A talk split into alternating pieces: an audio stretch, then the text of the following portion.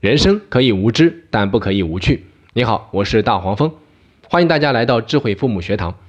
在上一堂课，我们讲到了《射雕英雄传》里面的穆念慈，一个性格坚强刚烈、超级独立而又深深的孤独的女孩子。那我在本堂课要讲的这个人，恰恰又是让念慈又爱又恨，然后又离不开的人，他就是杨康。杨康是我认为在五个人当中。活得最人格分裂，也是最想证明自己的一个人。这里面或多或少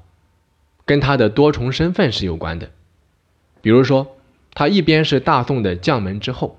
一边又是从小在金人的王室中长大的小王爷。其实杨康本人对将门之后这个身份是没有太多感觉的，因为他从小是在金人的教育下和文化的熏陶下长大。所以他对大宋的那一点好感，几乎全部来自于自己的母亲。他的母亲是一个身在曹营心在汉的人，丈夫杨铁心和杨康是他活下去的精神支柱。所以我们可以肯定的说，杨康从小一定很多次、无数次从母亲的嘴里面听到他们杨家祖辈的英雄事迹，尤其是关于杨铁心的。可杨康从小接受的又是金人的教育，他的养父又是金人的首领完颜洪烈，这方面对杨康的影响也是非常巨大的。一边是母亲的教育，一边是养父的教育和金人的文化的教育，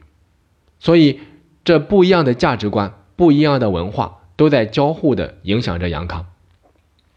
这就导致了他的信仰是不够坚定的，是左右摇摆的。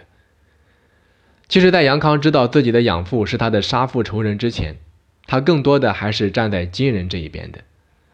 虽然说骨子里面流的是宋人的血，可毕竟是金人把他养大，教他读书、写字和做人，而且他的人脉圈子也全部在那里。所以在遇到自己亲生父亲之前的杨康，虽说心里面是矛盾的，但总体上还是知道自己倾向于哪一边的。后来，在得知是养父的陷害让他们一家人流离失所，尤其是在亲眼看着自己的亲生父母被养父活活逼死之后，导致了他人格上的严重分裂。其实这个时候的杨康是非常可怜的，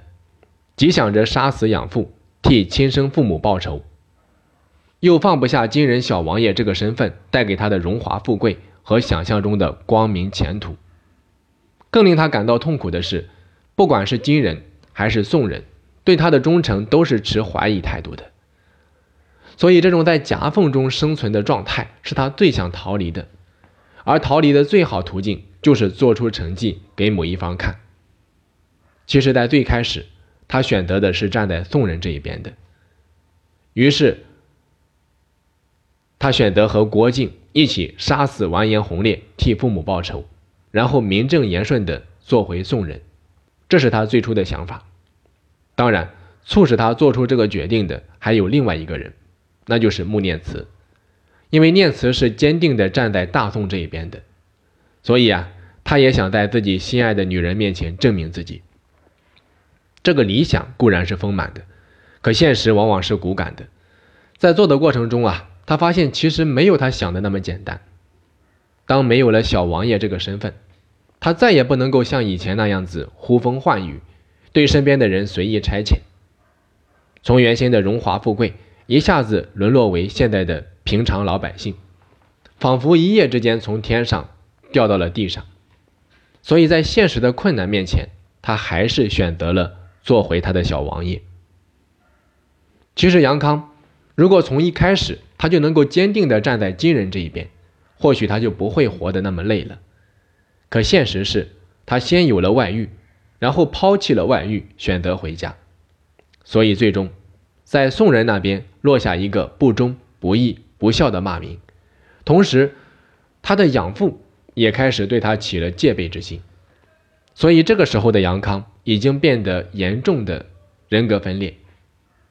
他已经别无选择，他只能快速的做出成绩，证明给完颜洪烈看。在这样的一种急功近利和有一些畸形的心理的驱使下，让他为达目的不择手段，一步步走向深渊，最终葬身火海。这就是为什么我认为杨康是五个人当中活得最人格分裂的，也是最想证明自己的原因。那通过杨康的个人经历，咱们作为父母的应该有哪些前车之鉴呢？我总结为一点，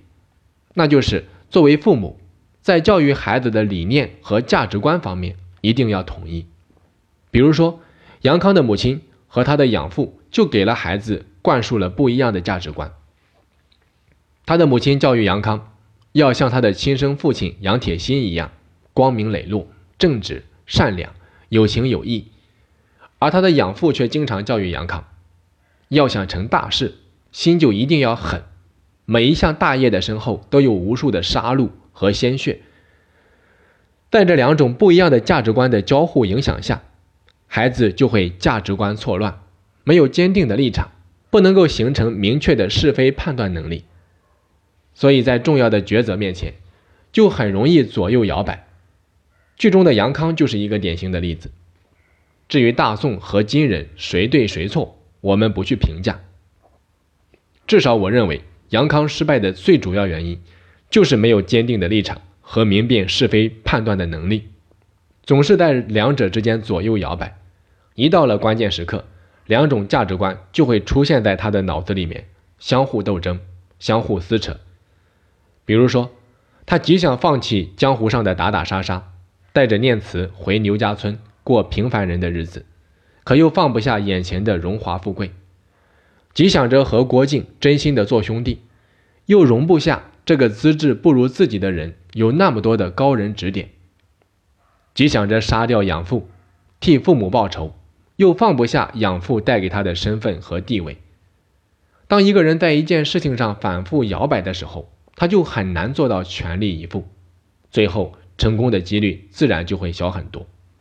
所以，透过杨康，让我们明白，在教育孩子方面，父母价值观的统一真的是非常非常重要。